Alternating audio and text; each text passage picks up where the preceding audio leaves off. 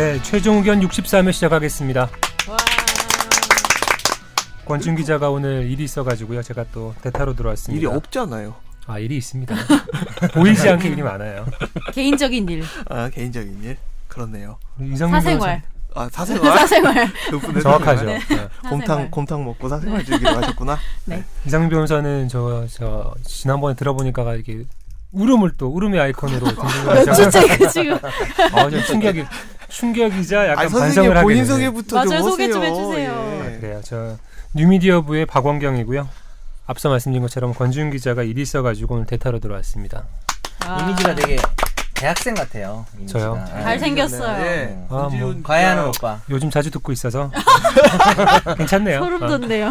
이 사람 이렇게 바뀐 거야? 어떻게 된 거야? 뉴미디어 바뀌었어? 팀이 어. 힘들고 사람들이. 정신적으로 요즘에 어, 어. 시국 근데 여신을 하다 그 말 하면서 시선은 잘 못 마주쳐. 아. 자신감이 좀 없어. 떳떳, 떳떳하지는 않네요. 어, 하면서 이렇게 딱 피해 눈을. 흑화돼야 돼요. 멀었어, 멀었어. 제가 볼 때는 지윤 선배였으면은 아다뭐 우리 아까 누가 더 잘생겼는지 물어봤잖아요. 음. 당연히 저죠 이랬을 거라고. 요새 바뀌어가지고 많이 바뀌었어요. 많이 바뀌었어요. 그 분명히 그랬을 참 거예요. 그런 사람 아니었는데 기자들이 이 최종 의견에서 혹독한 트레이닝을 받아야 돼요. 권지윤 선배 보고 있어요 라이브. 아 그래? 물어봐요. 권지윤 기자님 보시면 누가 더 잘생겼는지 댓글을 달아주시기 바랍니다. 야 내가 물었지만 참 유치. 근데 SBS 이게 착한 기자들밖에 없어요. 그러니까 좀 아니 송곳 같아요 일할 권지윤은 때는. 많이 아니 송곳 착한 송곳인 거지. 아, 착한 권지윤은 송곳. 많이 흑화가 됐지만 베타로 오신 분도 좀 너무 착한 분이어서 이렇게 좀 놀려먹기가 죄송해요. 저를 잘 몰라서 그러시는군요. 아 그래요? 예. 본인이 최근에 한 가장 못된 짓 하나 얘기해 주세요. 그러면 기억이 안 나네요. 어, 표정 일초도 어. 진짜 상상 생각해보고 상상하는 표정도 착하다. 무단횡단 뭐 이런 거? 어, 맨인 자, 블랙박스에 죄- 제보해야지. 죄송합니다. 네, 우선 청취자 사연 듣고 시작을 하겠습니다. 우선 첫 번째 사연 김선재 아나운서가 좀 읽어주실까요? 최초로 별명 보내주신 분이에요. 닉네임 보내달라 했는데 한 명밖에 안아 보내주셨어요. 지난주에 말씀하셨죠. 지난주에 닉네임 붙여주면은 어. 읽어드린다고 했는데 한 분이 보내셨어요. 안녕하세요. 이 메일이 소개될지 모르겠지만 호명해 주시겠다고 해서 닉네임을 정해봤습니다. 앞으로 북북 소년이라고 불러주세요. 네. 혹시 마법진 구루구루란 만화 보셨을지 모르겠네요. 오늘 질문은 법원 감정을 의뢰받은 친구가 심신미약이 한정치산과 무엇이 다르냐고 물었는데 저도 막막해서 여쭤봅니다. 우선 술에 의한 일시적 변화나 치매에 의한 비가역적 변화처럼 정상에서 비정상으로 변한 것을 심신미약이라고 하는지 궁금합니다. 두 번째는 심신미약 말고 심신상실이란 것도 있던데 정신지체 같은 경우는 원래부터 인지기능을 비롯한 전반적 기능이 떨어져 있으니 심신미약이 아닌 심신박약 혹은 상실이란 단어가 어감상은 더 들어맞는 것 같은데 인터넷에 찾아봐도 직관적으로 와닿는 대답이 없더라고요. 덧붙여 지지난 눈물 방송 이후 왠지 당당해지신 이상민 변호사님의 목소리를 들으며 역시 골드의 멘탈은 다르구나라는 생각을 했습니다. 다르죠. 저는 모르겠어요 이 말 뭔지. 사시촌의 스타와 무- 만화방 문화는 익히 들어 알지만 변호사 일을 하면서까지 시즌 6 골드를 찍을 정도면 형님이시지만 정말 재능 갑이신 것 같아요. 저 골드죠 제가. 아니면 아내분이 미국에 가셔서 시간이 남아서 그런 건지. 아마 남으셨겠죠? 항상 잘 듣고 있습니다. 감사합니다. 시간이 많이 남아요. 골- 골드 골드라서. 네. 우선 질문이 심신미약이랑 심신박약이랑 심신상실이 뭐냐 그리고 네. 심신미약이랑 한정치산이 뭐냐 뭐 이런 걸 여쭤- 물어보셨는데 그 민사랑 형사를 좀 구별하시면 될 것 같은데 일단 우리가 형사 얘기를 많이 듣게 돼요. 하다 보면 그러니까 범죄가 그 사람이 성립하고 처벌할 수 있냐는 관점에서는 크게 심신 장애라고 하는 것에 심신 미약과 심신 상실이 포함되는데요. 심신 장애가 생겨서 사물을 변별할 능력이 없거나 의사를 결정한 능력이 아예 없으면 그것은 이제 심신 상실이라 그래서 처벌 불가. 그러니까 뭐 예를 들어서 정신병이라고 해도 완전히 뭐 시- 수준 심각하다든지 그리고 그- 그 정도까지는 아니고 방금 말한 사물 그 말을 또 풀어드려야 되긴 하겠지만 사물 변별, 능- 변별 능력과 의사결정 능력이 좀 미약하다라고 하면 반드시 형을 감형하게 돼 있어요. 그래서 방금 말씀드린 개념이 형법적인 개념이고 민사에서는 우리가 민사라고 하면 남하고 계약하고 근로계약하고 뭐 돈 빌려주고 돈 갚고 이런 여러 가지 은행 대출 계약 이런 거 하잖아요. 그런 거 할 때 그거를 그 사람이 혼자 할 수 있느냐 아니면 누군가 대리인이 대신해 줘야 되는 문제에서는 예전에는 금치산자, 한정치산자라고 해서 그런 능력이 아예 없으면 금치산자, 뭐 동의를 받아 좀 할 수 있으면 한정치산자로 봤는데 금치산자는 완전히 뭐 부모나 후견 이런 사람이 대신해야 되는 사람이고 한정치산자는 지가 할 수 있는데 동의를 받아서 하면 되는 그것도 역시 능력이 아예 없거나 부족하거나 이런 기준이겠죠. 근데 용어가 바뀌었어요. 최근에 법이 개정돼서 좀 용어가 좀 더 어렵게 바뀌었는데 쉽게 설명드리면 성년 후견을 받아야 될 사람과 한정 후견을 받아야 될 사람은 바뀌었어요. 그 그래서 성년 후견을 받아야 될 사람을 피성년 후견이라 하고요. 음. 한정 후견을 받아야 될 사람은 피한정 후견이라고 하는데 그럼 앞에 있던 단어들은 안 쓰는 거예요? 이제는 이제? 안 써요. 아예 안 쓰는 네, 거예요. 그래서 어. 2015년 10월이었나? 갑자기 날짜 헷갈리네. 2015년 10월경이었던 것 같. 2015년도 맞지? 예, 어, 맞습니다. 15년 10월에 법이 개정되기 전에 이미 앞에 단어로 선고를 받은 사람은 아직 그 네이밍을 가지고 계셔야 되고 음. 어, 다시 한번 법원에서 피성년 후견이나 한정 후견을 받아야 된다는 그 심판을 하게 되면 10월 이후에 받는 사람들은 그래서 권리도 약간 달라졌어요. 그러니까 완전히 대응하는 건 아니고 조금 권리가 더 인정돼 가지고 권리가 인정되는 게 꼭 좋은 건지는 모르죠. 왜냐하면 그 사람이 독자적으로 한 행위도 책임을 져야 되는 상황이 조금 예외 범위가 생긴 거 자세하게 말씀드리는 건 별로 뭐 방송에서 큰 실익은 없을 것 같고 용어는 그렇습니다 일단. 성년 후견인은 이번에 그 신규코 롯데 회장 때문에 또 많이 네네. 그 용어가 많이 알려졌던 것 음, 같고 질문에 대한 답을 정리해 보면 심심 상실이 심심 미약보다 좀 더 이게 중한 상태, 판단력이나 이런 게 좀 더 많이 떨어지는. 상태 어, 뭐 네. 이런 거고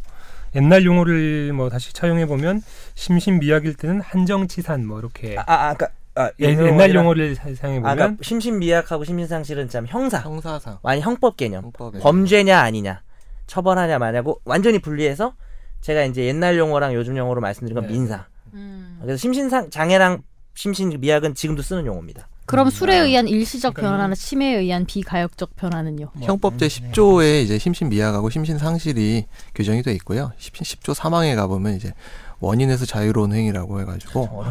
예, 어, 심신 미약이나 심신 상실을 자기가 야기를 했다면 고의 또는 과실로서 야기를 했다면 한마디로 내가 평소에 절도의 습벽이 있는데 내가 술 먹고 가면 항상 이제 어디 가서 물에 손대는 남의 물건에 손대는 그런 습벽이 있는데 아예 모르겠다 술 먹자 하고 남의 물건에 완전히 꽐라가 된 상태에서 남의 물건에 손을 댔다 이렇게 되면 아 너는 처벌을 받아야 된다 심신 상실이나 심신 미약을 주장하지 못한다 그, 그게 참 재밌는 규정이죠. 그러니까 술이 취하면 네. 심신 미약이나 심신 상실이 되잖아요. 네. 그럼 아까 제가 말한 대로면 처벌을 못하거나 무조건 감경을 해줘야 되잖아요. 그 이제 소위 말하는 음주 감경인데 시- 그 방금 말씀하신 원인에 있어서 자유로운 행위라는 규정이 있어요. 그 원인을 풀이 네가 결정했다는 거야. 그 심신 미약의 원인을 네가 술만 먹으면 사람을 때리거나 뭐 추행을 하거나 물건을 훔치는 걸 알면서 술 에이 맨정신을 못하겠다 이래가지고 술 마시고 하게 되면 처벌을 전혀 감경해주거나 뭐 불처벌하지 않고 처벌을 할 수 있는 규정이 있다라는 거죠. 그게 좀 재밌는 규정이에요, 사실. 음. 그걸 어떻게 알아요, 근데? 그, 그, 그러게요 그러게 여러 가지 종합 굉장인들의 이야기를 듣거나 뭐 이런 식으로 맞아요, 이야기를 해야 맞아요. 되겠죠. 그럴 예. 필요도 있어요. 어, 굉장히 열심히 하신다. 근데 계속 음. 중간에 이렇게 막 보면서 음 오랜만에 이게 사안을 보니까 이게 어디까지 해야 될지 잘 아니, 모르겠네요. 뭔가 압박감을 느끼시는데 그러지 않으셔도 됩니다. 뭐 심신 미약이나 심신 상실에 따라 가지고 법적 행동에 대한 뭐 처벌의 이렇게 뭐 경중이나 이런 게 좀 달라진다는 네, 거죠? 네, 이 맞습니다. 형님이 이제 술을 마시면 심신 상실, 제가 심신 미약 이렇게 되는 아 거죠. 그렇군요. 술이 약하시군요. 정확하다. 정확하다. 다음 사연 이제 한번 볼까요? 이런 사연을 통해가지고 술 얘기를 네 하시죠. 다음 사연. 김전자 아나운서 또 네. 한번 더 읽어주시죠. 군인 복무 기본법 정치에 관한 조에 관련해서 질문 보내주셨는데요. 이분이 두 개 보내셨는데 법이 바뀌었다고 다시 보내주셨어요. 되게 친절하게 또 네. 수정을 해주셨더라고요. 어, 현역 육군 대위로 복무 중이신 분인데 헌법이 보장하는 사상 표현 집회의 자유가 군인 복무 규율에 의해 제한될 수 있는 것인지 궁금하다고 했다가 이제 그 바뀌어서 군인 복무 기본법 네. 으로 바뀐 거죠. 제 33조에 정치 운동의 금지. 군인은 정당이나 그 밖의 정치 단체의 결성에 관여하거나 이에 가입할 수 없다. 군인은 선거에서 특정 정당 또는 특정인을 지지 또는 반대하기 위한 다음 각 호의 행위를 하여선 안 된다. 몇 개만. 1번 음. 투표를 하거나 하지 아니하도록 권유 운동하는 것. 뭐 서명 운동을 기도 주자가도 오번 권유하는 정도? 것. 어. 타인에게 정당이나 그 밖의 정치 단체에 가입하게 하거나 가입하지 아니하도록 권유 운동을 하는 것. 등등. 네. 그리고 군인은 다른 군인에게 제1항과 2항에 위배되는 행위를 하도록 요구하거나 정치적 행위에 대한 보상 또는 보복으로서 이익 또는 불이익을 약속하여서는 아니 된다.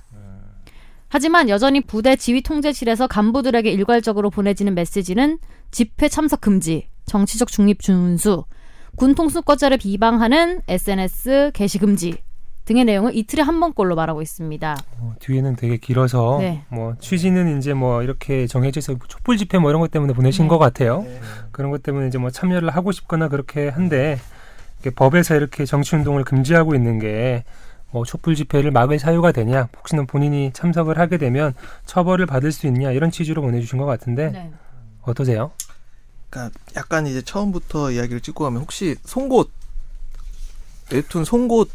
진짜 나 권지훈 권지훈 얘기하는 줄 알았는데. 그, 예, 그 송곳도 있는데 네. 웹툰 송곳 보시면은 요즘 무뎌진. 이수인이라는 캐릭터가 주인공으로 나오지 않습니까? 그 이수인이라는 캐릭터가 프랑스계 뭐 대형 마트에서 근무를 하면서 겪는 여러 가지 부조리가 나오는데 그 부조리를 겪게 된 이유 중에 이제 하나가 이수인 씨가 예전에 장교로 근무하면서 음. 87년도 대통령 선거에서 노태우 후보를 당선시켜라라고 하는 그, 자, 뭐라고 그래야 되나요? 육사내의 어떤 그 문제에 대해서 문제 제기를 했다가 뭐 이렇게 불이익을 입는 그런 에피소드가 나오거든요. 우리나라가 공무원 조직을 이용해 가지고 어, 선거 운동을 많이 해왔지 않습니까? 관제 선거 운동. 네, 관제 선거 운동을 많이 했기 때문에 특히 공무원 조직, 군인 조직에 대해서 선거 운동 하면 안 된다. 에, 공무원의 정치적인 중립 의무를 되게 엄격하게 규정을 해놓고 있는데 거기에서 문제가 발생을 했고 군인복무 규율이라는 게 있었고 저도 군인복무 규율 하에서 옛날에 근무를 했는데 이게 군인복무 규율은 군 내부의 그냥 지침이거든요. 그 지침을 가지고 군 내부 규율로서 국가의 기본권을 제한을 할 수 있느냐 사람의 기본권을 제한을 할 수 있느냐 안 된다라고 하는 문제제기가 나와서 음. 이것을 법률로 만들어야 된다. 바뀐 거예요. 군인 복무 기본법으로 아. 바뀌었고 원래는 법이 아니었어요. 법이 아니었어요. 아. 내부 지침. 내부 거. 지침, 네. 군 내부 지침이었는데, 에, 이거는 우리나라의 어떤 특 이런 좀 사정이 좀 더 이렇게 오픈이 되고 이쁜 정치 사정으로 바뀐다면 해결될 수 있는 문제인데, 가령 오바마 대통령 대놓고 지지 선언 하거든요. 그렇죠. 네.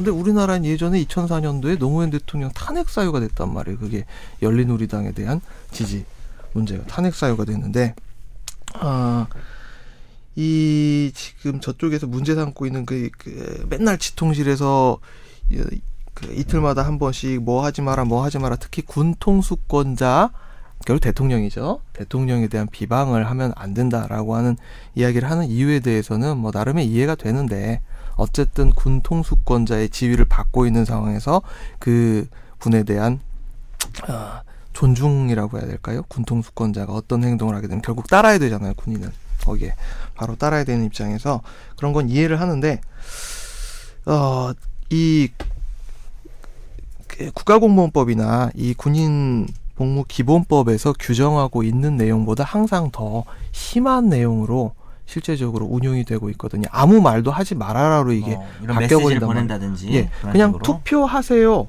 누구의 당선이나 뭐 어떤 낙선을 기대하면서 투표 권유를 하는 것을 금지하고 있는데 군인복무기본법에 살펴보면 그게 아니라 그냥 투표 네. 동료 투표 동료 자체도 하지 뭐, 마라. 하지 말라는 아. 식으로. 말할 식으로 이렇게 바뀌어 버리니까 그게 문제인 거죠.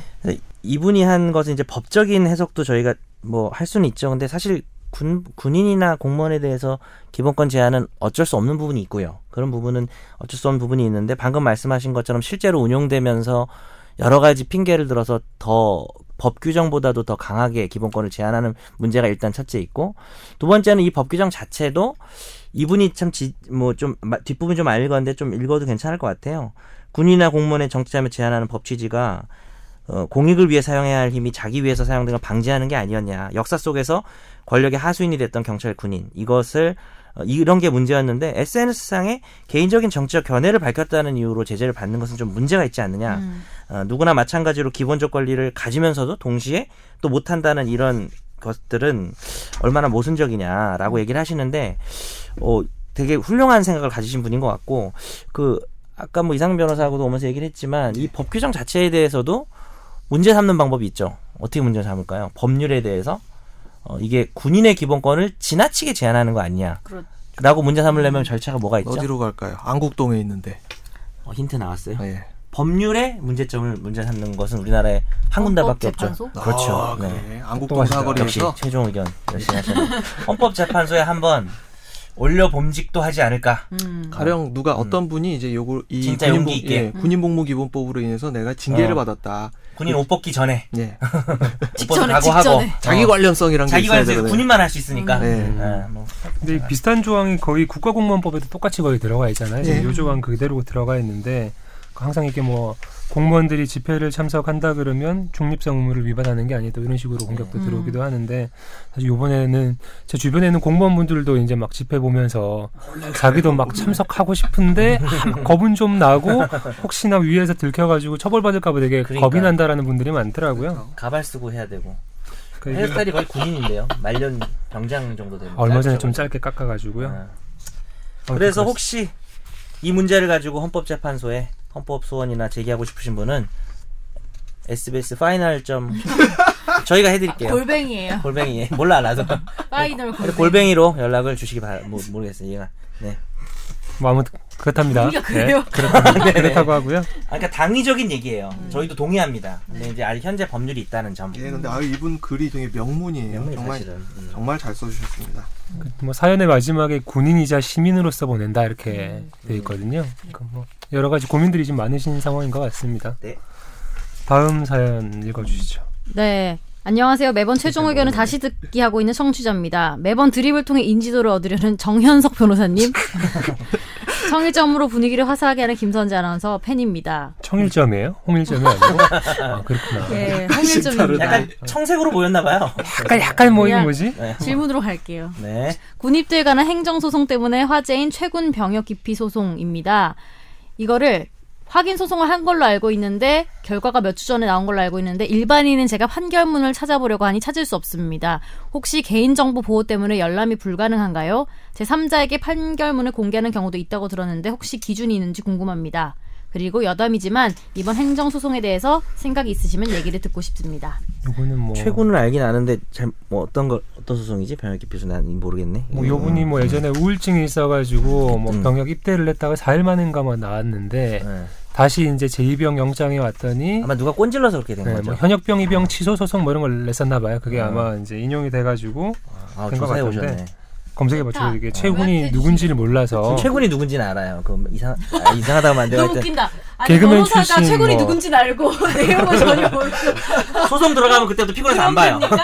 피곤해서 안 읽어요 기사를. 아, 웃긴다. 아무튼 질문은 판결문을 내가 보고 싶은데 나 볼수 있냐 이건데 일단 대법 그러니까 대법원에 대법원 사이트에 들어가시면 판결문 신청을 할 수 있는 코너가 있거든요. 근데 모든 대법원의 판- 모든 대한민국의 판결문이 거기 다 오픈이 되는 건 아니고 사실심 판결문은 일부, 대법원 판결문은 공개가 원칙 올. 예 음. 이렇게 돼 있습니다.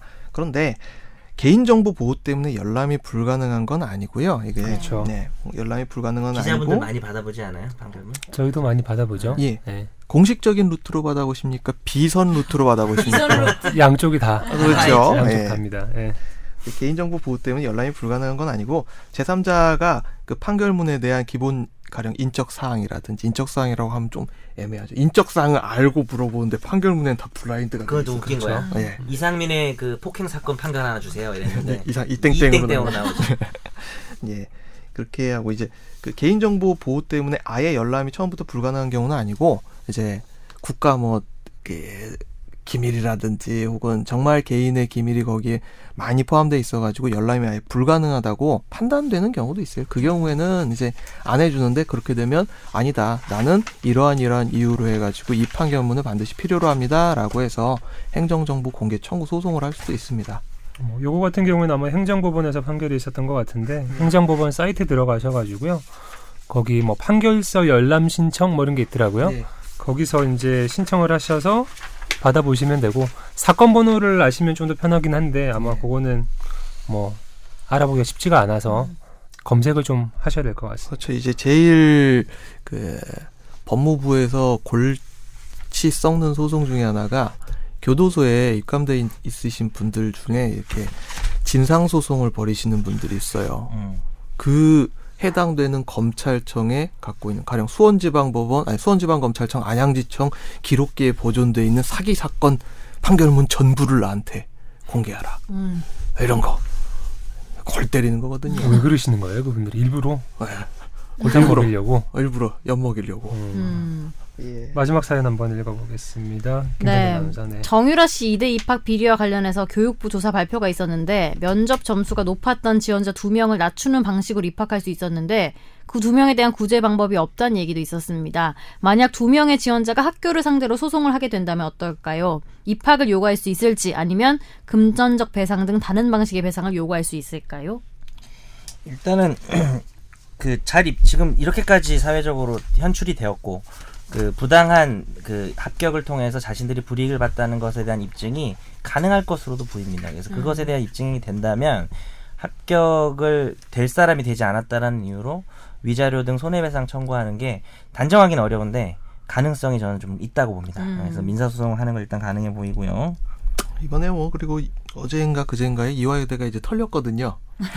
예, 이- 이화여대 역사상 처음으로 총장실이 털리는 압수수색을 통해서 털리는 사태가 발생을 해서 어, 이제 거기서 수사가 잘 이루어져서 이 내용이 문제가 된 정유라 입학 비리에 대한 내용이 이렇게 다 오케이가 되면은 밝혀지면은 이제 그 내용을 바탕으로 해가지고 배상 청구를 하실 수 있을 것 같고 아 그러고 보니까 정현석 변호사님 그 모교이신 청담고등학교 아 그렇군요. 아 예. 맞다 성담고다. 저 왜 클로즈업 하십니까? 청담 청담고교 제가요 아, 나이가 또 공개가 되지만 아무도 관심 없겠지만 일기라 했잖아요. 이래요 이래 아 그러시군요. 선배 없이 커가지고 제가 버릇이 없어요 정유라가 몇 기죠? 그러게요. 몇 기쯤 될, 될까요? 정유라가 20 저보다 어리죠. 20 기가 조금 넘을 것 같은데요 음. 이제 대학교 2학년이니까 원더걸스 선미도 청담고 거기 약간 그 바로 앞에 S SM S 연습생들 타운이- 많잖아요. 해가지고 청담고를 가리고 있어요 음. 건물이 이렇게 해가지고 그늘 속에서 생활하고 있다 하더라고요 그렇죠. 그 옆에 네. 한류거리 이래가지고 옆에 아 맞아 맞아 네. 맞아. 청담고가 한 번도 언론을 못 하더니 이렇게 국정가 너 그거 왜 밝혀 이 중동이야 요거는 뒤에서도 한번 아, 알아볼 텐데. 중동에서 나와서 문제된 사람 없나요? 어 김무성 의원이 아 중동건 김성훈이에요? 그리고 한광옥 실장이 지금 그래, 이렇게 해야 나도 아. 밸런스가 맞지. 전국의 중심에 서 계신 어, 분들이 계시군요. 밸런스가 이렇게 맞지. 청담고 위인이 없단 말이야. 훌륭한 사람이 없어. 얼마 전 청담고는 교장 선생님이 전직 교장 선생님 나오셔가지고 참 많은 말씀들을 하시더라고요. 청담고가 청담고 후배들 화이팅. 예, 또 훌륭한 사람은 또 훌륭 자기가 훌륭하면 되는 겁니다. 김무성 정계 정계은퇴 화이팅. 정계은퇴 화이팅. 대선 대선 출마를 안 하겠다면 정계 저기까지. 아 죄송합니다. 예. 총리 노리는 것 같은데요. 네네. 정계은퇴를 시킬 뻔했네요. 정유라 입학권은 뒤에서도 한번 살펴볼 텐데 이대가 되게 교육부 감사 결과만 봐도 되게 악질적이더라고요. 네. 9월 15일에 이제 뭐 특기자 전형 마감됐는데 그 이후에 딴 금메달 반영해 주라고 음. 입학 처장이 와서 이야기를 하고 네. 나중에 이제 복장 규정이 되게 웃기던데 복장 규정이 사라지고 나니까 그 자리에 승마복하고 금메달을 갈고 나. 아 그래요? 그건 못 봤네요. 메달 같은 거는 들고 들어갈 수 없게끔 이대 자체 지침이 아마 있는데 있는데. 들고 들어갔고 네. 들어가서 이제 아마 면접 점수는 되게 잘 줬는데 그래도 합격권이 아니었나 봐요. 아, 메, 그래. 메달을 소지할 수 없다고 돼 있나요? 혹시 규정 규정을 보진 못하셨고. 뭐를 들고 들어갈 수 없다 뭐 이런 식으로 되어 있는 걸고 것 들어갔잖아요. 그래서 안 들고. 근데 승마복이 걸고 들어간 거예요. 들, 손 들진 않았어요. 아, 그러면서 돼. 갔어요. 가져 들어갈 수 없다 뭐 이렇게 돼말 있죠. 타듯이 이렇게 하면서. 승마복 입고 거기 승마복 입고 다른 사람들 금메달 보여드려도 될까요? 정렬하는 법을 이렇게 위반하지. 않았습니다. 네. 걸, 걸고 들어갔어. 아골 때린다. 그 외에 많은 법을 위반했지만. 아니 면접 더블 점수를 더블 되게 많이 주려고 그랬는데 합격권이 아니었던 것 같으니 면접위원들이 이제 그 제칠 수 있는 두명두 정도를 콕 그냥. 집어서 얘들을 좀 점수를 낮게 줘라 이런 식으로까지 이야기를 했으니까 문제가 심각하죠.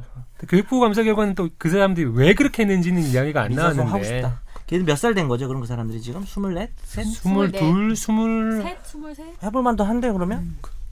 그렇게 많이 지나지 대학교 않죠. 2학년이니까 스물한 살 손해 및 됐겠네요. 가해자를 안 날로부터 3년 내에 불법행위 어차피 손해배상 할 수 있는데 고등학교 입학도 지금 취소될 위기에 놓여 있기 때문에 정렬하는 그렇지. 네. 그리고 이제 정유라 때문에 입학을 못 못한 가신 아못 가신 분들 못 간 사람들, 못못간간 사람들. 지금 이제 알았지. 그걸 몰랐잖아. 비리를. 알았으니까 3년 내로 하면 돼요. 예. 근데 아직 당사자 두 명이 자기가 누군지는 모르는 상황이니까 떨어진 사람 중에서 1등이긴 할 텐데 아. 아니 그래도 내가 그 사람일까? 몇명 없을 거 아니에요. 그건 한번 추려보긴 해야 음. 되겠네요. 네. 같이 추려봅시다. 이대 한번 갑시다.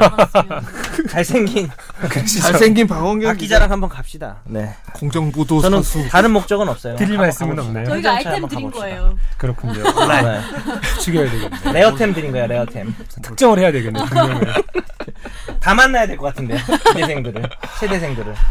뭐 한번 뭐, 해보, 아니, 고생스럽지만 한번 한번 해봅시다. 해보겠습니다. 네, 한 명씩. 같이 한번 해보시죠. 네. 다음 이제 화제의 판결로 네, 넘어가겠습니다. 넘어가기 전에 댓글 하나 읽을게요. 네. 욕인지 칭찬인지 모르겠는데 이상민 변호사님 갈수록 호감. 처음엔 정 변호사님한테 묻혔는데. 이렇게 보냈어요. 약간 본인을 좀 이렇게 띄우기 위한. 아니, 이제 제가 묻혔잖아요. 또 아니 막- 권지훈 기자님 왜 안첫 나세요? 댓글이 되게 웃기네요. 이거 어, 어디 언어죠? 이게 나우꼬엔 어, 외국인들이 좀 계세요. 트람 선생님께서 하하 이렇게 영어로 보내주셨네요. 하하라고 써주셨어요. 예. 태- 태국 쪽이신가요? 뭐, 잘 모르겠네요. 예. 네. 어, 이 화재 판결 이부진 선생님이 리플을 달아주셔서 예. 그분이 그분일까요? 이걸 먼저 우리 할까요? 우리 팬이야. 음. 경쟁 업체 강좌 저질 네. 비방 유명 인강 업체 대표 땡땡. 네. 윤 씨는 2014년 12월 초 자신이 운영하던 S업체 홈페이지에 띄운 광고에서 업계 선두를 다투는 경쟁업체 2사의 강의를 다 알겠다 근데 이러니까 아. 저질이라고 깎아내린 혐의로 기소됐다. 그의 광고글에 인서울이 목표라면 공부법이 달라야 한다면서 차라리 차별화된 공법이 싫다면 차라리 이사를 추천합니다. 인서울이 목표가 아니라면 추천합니다. 우리는 겨우 수강료 때문에 그런 저질 강좌를 올리지 않을 겁니다. 라고 썼다. 1심 재판에서 윤씨 측은 경쟁업체 이름을 밝히지 않고 이사라고 표현했으니 모욕에 해당하지 않는다고 주장했으나 받아들여지지 않았다. 1심 재판부는 S업체와 이사는 M사와 더불어 대표적인 인터넷 강의 업체라면서 입시생 사이에서도 각 회사 이니셜을 정식 명칭처럼 쓴다며 유죄를 인정하고 200만 원을 선고했다. 음. 그래서 항소심 재판에서 윤 씨 측은 전략을 바꿨다. 광고글 전체 내용이나 맥락, 배경 등 여러 사정을 고려하면 사회상규에 위배되지 않아 위법행위라고 볼 수 없다는 주장을 무죄 이유로 들었다. 예, 그러니까 1심에서는 이사라고만 하지 않았냐 우리가 우리는 S사인데 이사라고만 하지 않았냐라고 했지만 그걸 수험생들은 다 아니까 안 먹혔죠. 그래가지고 벌금형이 나왔는데 2심에서 지금 김선재 아나운서 읽어주신 것처럼 이게 과연 모욕이 될 수 있냐라고 주장을 해서 어, 주장을 했는데 항소심에서 1심을 뒤, 뒤엎고 원심 판결을 파기한다. 피고인은 무죄. 예, 모욕에 대해서 무죄가 나왔습니다. 이유는 그 모욕이라고 하는 게 우리가 그동안 많이 방송을 했지만 사람의 사회적 평가를 저하시킬 만한 추상적 판단이나 경멸적 감정을 표현하는 것이고 특히 모, 모욕적인 표현을 판단, 포함하는 판단이나 의견이 표현을 그런 담고 있더라도 어, 문제가 된다면 처벌이 가능하지만 사회상규에 위배되지 않을 경우에는 처벌하지 않는다고 돼 있는데요. 그냥 간단히 그냥 이 판결을 그냥 간단히 말씀드리고 넘어갈게요. 그 가장 문제된 거는 상대의 강의를 저질 강의라고 한 거예요. 네, 저질. 그러니까 어, 권지윤 저질, 박원경 그러니까 뭐- 저질. 그러니까 이렇게 하면 권지훈 저질은 이제 모욕이 아니고 명예훼손이에요. 왜냐면 사실을 그냥 적시한 거기 때문에 사실 적시하면 평가가 아니고 공지의 사실이긴 한데 네. 예, 권지훈 저질. 그러니까 사실 모르죠. 우리 청취자분들은 모르시지만 그, 알고 얘기, 있어요? 네, 그 얘기를 사실 좀 길게 할 수도 있어요. 오늘 그렇지만 넘어가고요. 자리 없으니까 자리 없을 때 해야 되는데 자리 없을 때 해야죠. 아주 그냥 하여튼 그래서 저지라고 하는 건 저희가 볼 때는 이거는 모욕죄 포- 표현 범죄에 충분히 들어갑니다. 저지라 더군다나 인터넷 강의 업체가 우리 업체는 이런데 쟤네 업체는 강의가 저질이다. 지금 우리도 지금 이상민 변호사랑 저도 좀 강의하고 있는 게 있잖아요. 그래서 이렇게 말하면 문제가 되는데 무죄가 된 취지를 간단히 말씀 이런 말이 좀 웃겨요.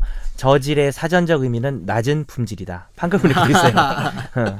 그래서 국립국어원 표준국어 대사전이 출처로 나와 있어요. 판결문에 낮은 품질. 낮은 품질이라고 말하니까 조금 안 나쁜 말 같지. 이런 저질, 이런 어. 낮은 품질. 낮은 품질. 어. 그래서 핵심 취지는 이거예요. 아이가 영어 수업을 한글로 외우는 EBS 교재를 그대로 그냥 갖다가 외우는 식의 수업이 문제가 있다고 하면서 교육의 문제점을 제기하면서 우리 이런 식으로 입시 공부를 하면 안 된다라는 약간은 공적인 메시지도 있었고 그걸 표현하는 과정에서 어, 자신들의 어, 차별성을 드러내면서 어, 그 과정에서 잠깐 쓰인 표현에 불과하다. 계속 뭐 저질 저질 저질 이런 게 아니라 한 번 딱 쓴 거죠. 그래서 무죄가 나왔는데 사실 뭐 대법원에서 어떻게 될지는 아직 모릅니다. 그래서 표현이라는 것이 여러 가지 맥락을 고려해서 우리가 딱 들었을 때는 모욕적이어도 맥락 때문에 모욕이 안 되는 경우가 있고 음. 반대로 그렇게 심한 표현이 아니어도 맥락 때문에 모욕이 될 수도 있다는 점을 그냥 알려주는 판결이었습니다. 혹시 취재하시면서 모욕적인 이야기를 들어보신 적이 꽤 있으실 것 같은데. 것 같은데. 모욕적인. 혹시 눈, 레이저 눈 이런 거 받아보신 적 없으세요? 음, 레이저 눈보다도 그냥 나가라고 나가라. 제일 심했던 게 들어오지 마시라. 들어오지 마시라. 네. 미남 출입 금지 뭐 이런 식으로. 들어오지 마시라는 되게 고상하게 말씀을 그렇죠. 거고 이상하게. 어, 삐쳐볼게요. 말해주세요. 듣고 싶어요. 뭐 그런 거죠 뭐 꺼지라 네가 뭔데 들어오냐 어지라 정도는 그것도 뭐 고상하다. 피처리 안될 것 같은데. 그 이제 지난주 일요일에 이제 그 1차 검찰 최순실 관련해서 수사 발표가 있었잖아요. 네. 계속 이제 보니까 지난주, 지지난주 계속 최순실 이야기를 하고 있는 것 같긴 한데 워낙 사안들이 계속 나오고 있어가지고 우리도 안 이야기를 할라 할 수는. 없을 것안 같아요. 안 할라 그랬는데. 자꾸 새로운 게 말이 그러니까 안 할 수가 없. 지금도 많아. 오늘 뭐 어디 뭐 지금 아까 속보도 또 떴더라고요. 롯데 뭐 이런 데 또 압수수색도 나가 있다고 예. 하는 것 속보 같고. 보면서 좀 얘기할까 그러면? 어. 속보가 압수수색을 이제 좀 그칠 때가 박 된것 대통령. 최순실 국정농단 특검 후보 추천 의뢰서 제가 음, 의뢰에서 어. 제가 네 속보로 떴습니다. 4분 그렇군요. 전에. 아 지난주에 저희 참 내기한 거 있었어요. 셀프로 하는 참고로. 거네. 나랑 권지훈 일단 탈락이네. 어, 저 대통령께서 지금 선재랑 상민이 남았네. 조사 받으러 조사 받는 시점이 언제냐? 내기했거든요. 특검 돼야지 받을 것 같은데. 제가 화요일이고 이제 이제 지금은 그렇게 예측할 수 아, 있는데 지난주는 그때만 해도 달랐어요. 그때만 아, 해도 그래요? 달랐어요. 나는 화요일 얘기했고 저는 예측했는데 권지훈은 수요일 얘기했는데 이제 나 물 건너갔고 일요일 주말 일요일 주말께가 이제 김선재였고 저는 되게 무조건 얍삭해. 뒤. 무조건 무조건 그 뒤. 음, 요일을 찍어야 돼 너도 이제. 근데 아, 근데 결국엔 제가 맞았잖아요. 이상민 변호사 말씀 맞을 것 같아요. 안 받는다에 제가 그때 검찰에서는 안 받을 것 같아요. 그때 우리 뭐 걸었죠? 권지훈 걸었죠. 권지훈 걸었죠. 권지훈 예. 너 가죠. 필요 없습니다. 반납. 얘기하다가 뭘 건져야 돼 그냥 권지훈을 걸었어요. 제가 받겠습니다. 제가 받아. 일 시키는 거 아니야? 쓸모가 많은가 봐요. 어, 많이, 내부에서는. 많이 의지가 되죠. 아유, 예, 정말. 이상민 변호사 그 공소장 한번 읽어보셨어요? 예, 홍소장. 거기 거기 있네요. 예. 제가 가져갔어요. 어떠, 어떠셨어요? 읽어보시고. 공소장이요. 되게 웃깁니다. 예, 보면서 아유, 그러니까 일목요연해요. 근데. 예, 되게 재밌어요. 특히 그동안에 얘기가 안 나왔던 KD 코퍼레이션이라는 회사. 예. 그게 정유라 씨의 초등학교 동창의 음, 네. 아버지가 운영하는 회사가 이제 들어가 있으니까 초등학교는 어디예요? 초등학교는 초등학교는 모르겠네요. 초등학교는 안 나와 있어요. 궁금하네요. 그냥 무슨 초등학교인지 안 나와. 공평하다. 초등학교도 까자. 고등학교만 이렇게 핍박을 받아야 되니까. 아, 정시야 또 하필. 굉장히 꼼꼼하게 아, 그렇군요. 혹시 청담고 나온 정씨. 제 조카예요. 조카 정도 되는 나이뻘이네요. 소개 좀 시켜주시면 안 될까요? 제 인터뷰, 인터뷰 좀 하게. 아 인터뷰를. 아, 정말 이 뭔가 이 정도 되면 사실 어떤 뉴스가 이슈가 생성이 되고 나서 한 달 이상 지나면 이슈에 대한 피로도가 생기게 마련인데요. 너무 새롭죠. 계속 이렇게 까면 까면 까도 까도 까도 새로운 게 나오는 거. 그러다가 안 생기는 면서 이게 바카스 뉴스도 아니고. 네, 네. 아 대단합니다. 예. 저는 그 공소장 읽어보다가 처음에는 막 이제 한숨이 나오다가 네. 뒤로 갈수록 이제 막 되게 슬프더라고요. 우리나라 대통령이라는 분이 이제 막그 기업 총수 만나서 깨알같이 최순실이 민원한 거 이제 이거 좀 들어달라고 압박을 하고 예. 그것도 굉장히 세심하게 지시를 또 이야기를 하시고 아유. 그리고 수석들한테 내리는 지시사항이라고 하는 게 뭐 뒤에서 이야기는 하겠지만 뭐 지시사항을 이야기를 했을 때가 시국들이 굉장히 좀 어수선할 때였거든요. 네.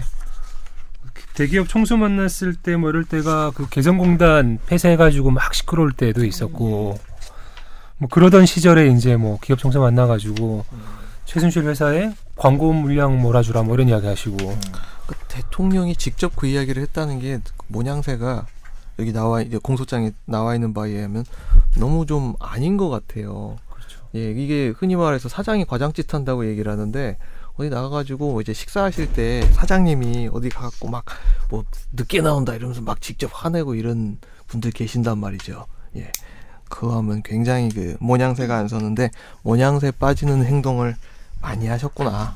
예, 우리 대통령께서 공, 그렇죠. 공- 아직 뭐 피의자 조사도 안 이루어졌고 공소장이니까 뭐 무죄 추정이라는 건 맞지만 이거는 사건의 사회적 맥락을 봤을 때 네. 검찰이 뭐 입증이 99% 가능하다. 그 말을 그냥 100% 우린 믿어야 될 것 같아요. 이건 거의 기정사실이 아닌가. 그리고 또 어제. 어제 또 최재경 수석이 사의를 표명했는데 지금 최재경 수석이 그 임명장 받은 게 18일이었거든요. 예. 며칠 안 됐죠. 뭐 4일, 5일 만에 지금 사의를 표명하고 김현웅 법무부 장관도 알고 봤더니 사의를 표명한 상태에서 지금 국정감사에 임하고 있었던 것이고 며칠 그래서- 전이었죠. 네, 며칠 전이었고요. 그래서 어 이게 그러니까 대통령에 대한 수사에 어떻게 어찌 보면 최선에 앞서 나가가지고 이제 이걸 막아줘야 되는 역할을 하는 셈인데 이분들이 사람들이. 예 그분들이 이거를 털고 나가야겠다라고 맘먹은 데 대해서는 여러 가지 분석이 나올 수 있지만 4일 만에 나온다는 건 정말 이례적이잖아요.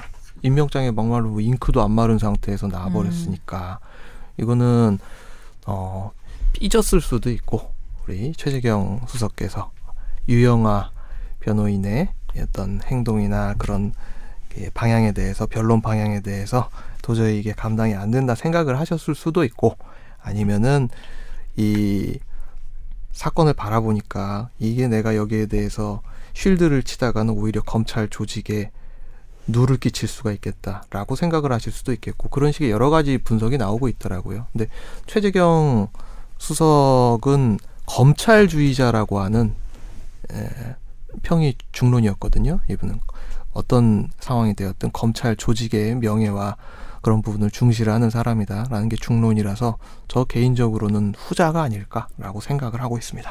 그런 상황임에도 불구하고 아직도 정신을 못 차린 것 같아요. 그러니까 지금 억울함 감정에서 분노로 박근혜 대통령이 바뀌었다라는 지금 얘기가 예. 청와대 관계자를 통해서 나오고 있거든요. 예. 그래서 여느 때와 다름없이 현안을 꼼꼼히 챙기고 있다. 그렇게 아무것도 하지 말라고 하는데 아무 일도 없었던 것처럼 어, 하고 이제 자기가 쉽지 않아요, 피, 그것도. 음, 피의자로 입건된 그것을 계기로 인해 가지고 어, 나는 몰랐다 억울하다 이렇게 하다가 뭐 그렇게까지 최순실이 어? 예. 내 앞에서는 그렇게 안 하더니 그런 짓을 하고 다녔다라는 이야기를 하는 등 음, 전혀 정신을 못 차린 것 같아요 아직까지. 뭐그 공소장 내용 말씀하신 것처럼 법원에서 사실관계를 좀 다퉈봐야 되는 부분이 있긴 하지만 있긴 하지만 뭐 공소장 내용대로라고 하면 뭐 최순실한테 속았다라는 말을 대통령이 이야기를 하기에는 네. 드러난 혐의점이나 이런 것들이 너무 맞아요. 꼼꼼하게 드러나 있어서 그렇죠.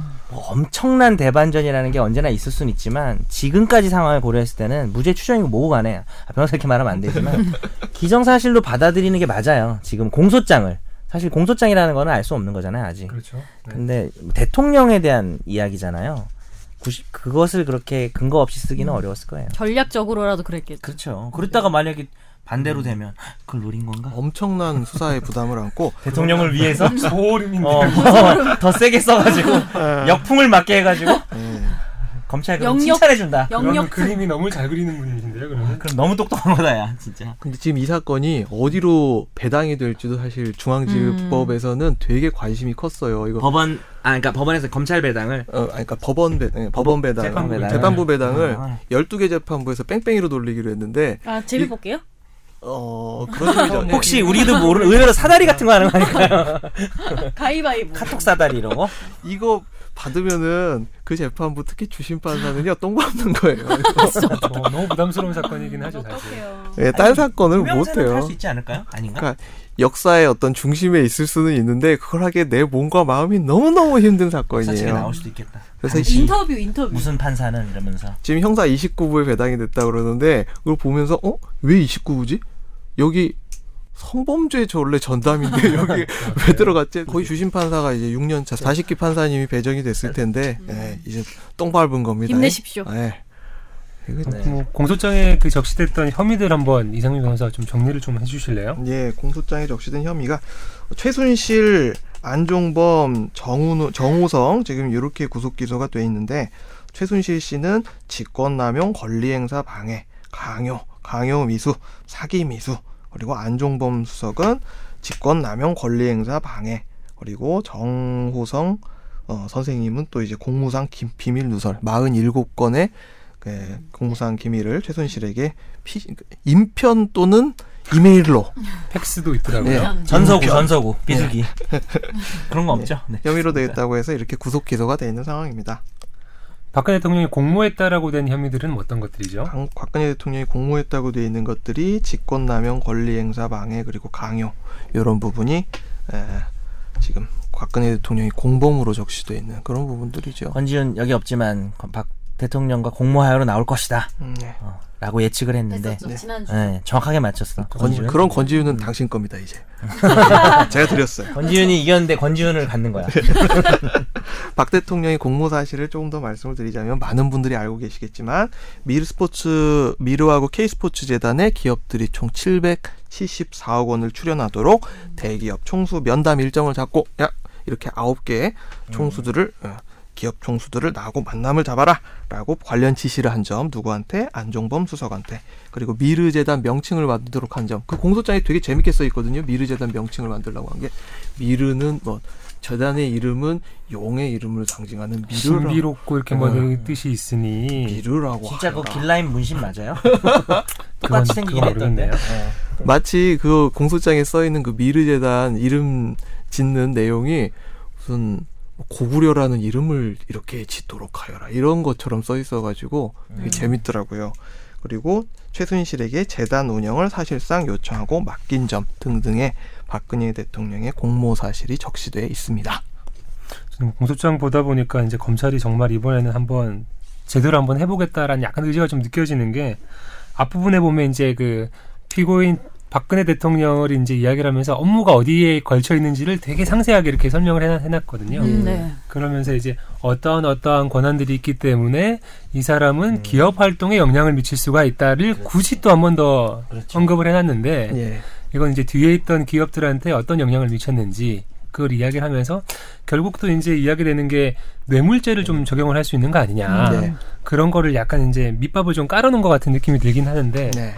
근데 이상희 변호사님 이거 이번에는 왜 최순실하고 박근혜 대통령하고 뇌물죄 적용은 왜 안 됐냐 이런 이야기들이 있는데 그건 좀 어떻게 보세요? 혹자는 그러더라고요. 뇌물죄를 지금 일부러 빼놨을 수도 음. 있다. 나중에 하려고. 그렇죠.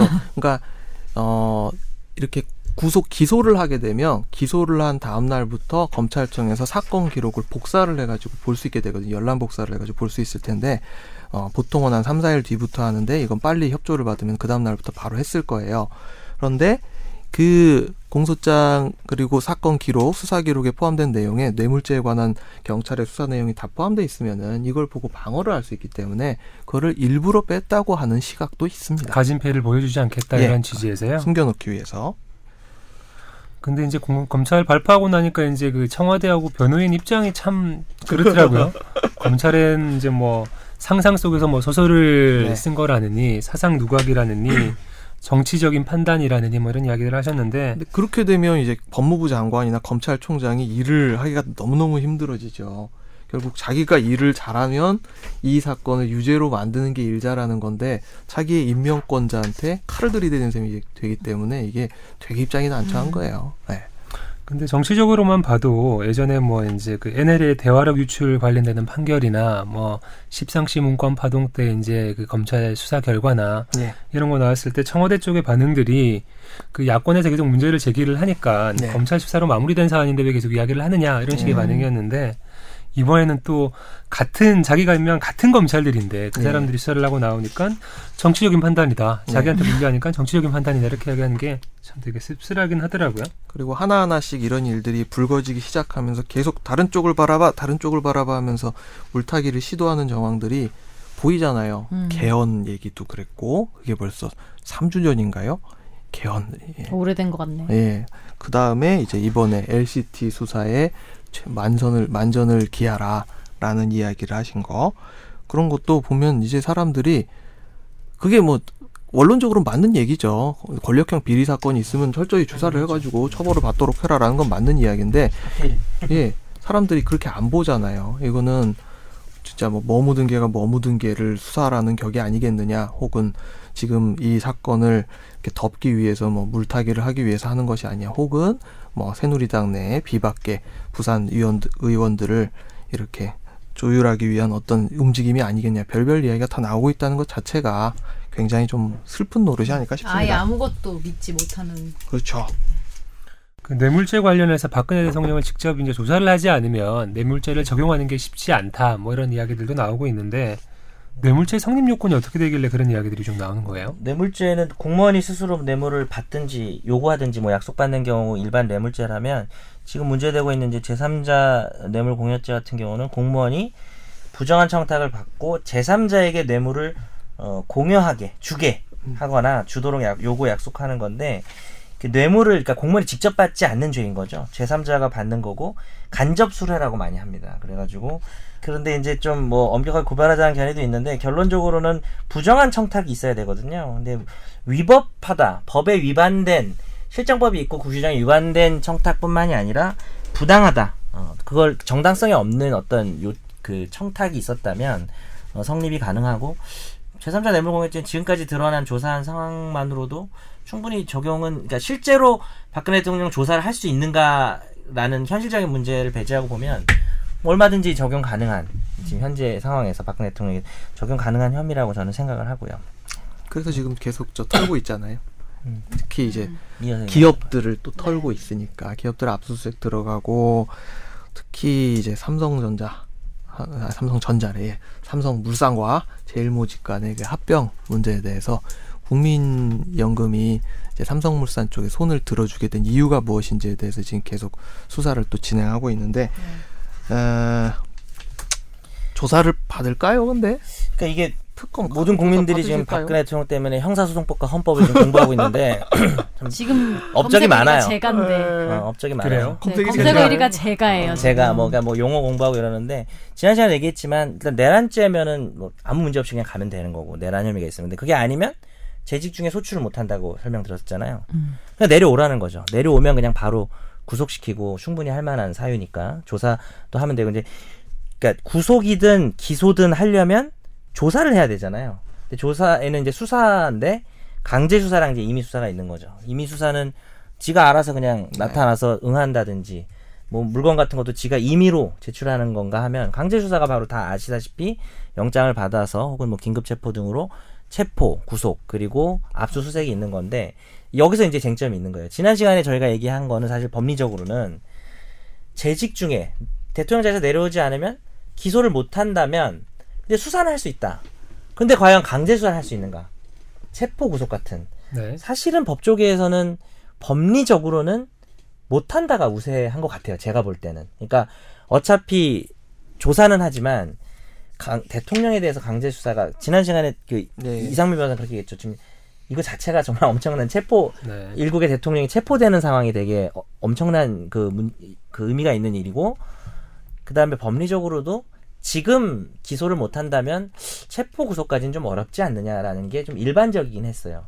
근데 지금 박근혜 대통령의 태도 때문인지 뭐 모든 야권에서도 그 법조 법조인 출신 뭐 유력한 뭐 대선 유력자 이런 사람들이 다 입장이 이제 체포하라로 돌아섰거든요. 그러니까 며칠 이- 사이에 예. 그냥 체포할 수 있다.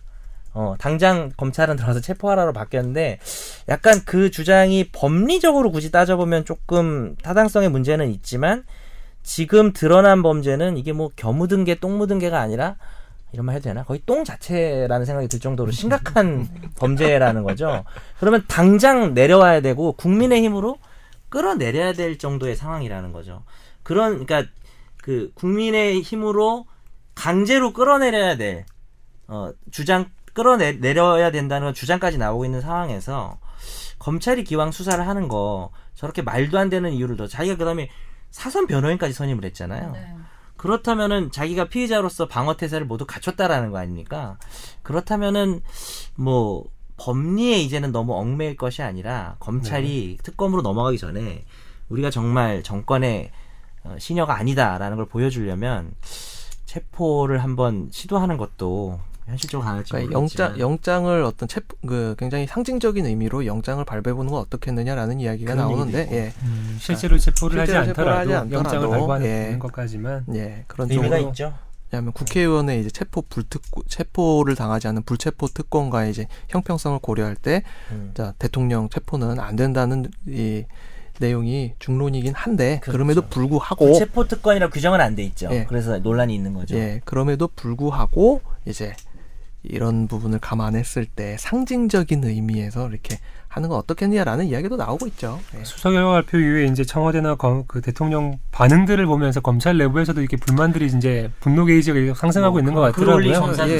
네. 어저께 이제 또 인천지검장 검사가 이제 체포해서 수사를 받게 해야 된다. 예. 이렇게 글을 올리니까 호응하는 글들도 많았고. 게다가 또 오늘 아침에 보니까 그 특별 대상 검사 뭐 특별 적으로 관리를 하는 관리 대상 검사 44명의 리스트를 이렇게 만들어서 청와대에서 관리를 하고 있었다라는 것까지 나왔기 때문에 그러면 검사는 사실 곤조 빼고 뭐가 있습니까? 어, 검사 그 이 그, 그, 이런 거 갖고 탁 수사를 하고 그 자기의 그그 곤조를 갖고 사는 사람이 검사들인데 그 곤조를 지금 다 망가뜨리고 있단 말이에요. 그렇죠. 뭐 정의를 세우는 공명심 이런 것 때문에 너무 판타지 영화긴 분들이 했지만 많으니까. 아 진짜 베- 검사도 예, 베테랑하고 좀 그런 느낌 음. 비슷한데 베테랑 영화 보면은 천호진 그 국장인가 그 사람이 네. 계속 못하게 하다가 애가 한번 칼빵 맞으니까 누가 우리 애 건드렸어 이러면서 이제 완전히 돌아서잖아요.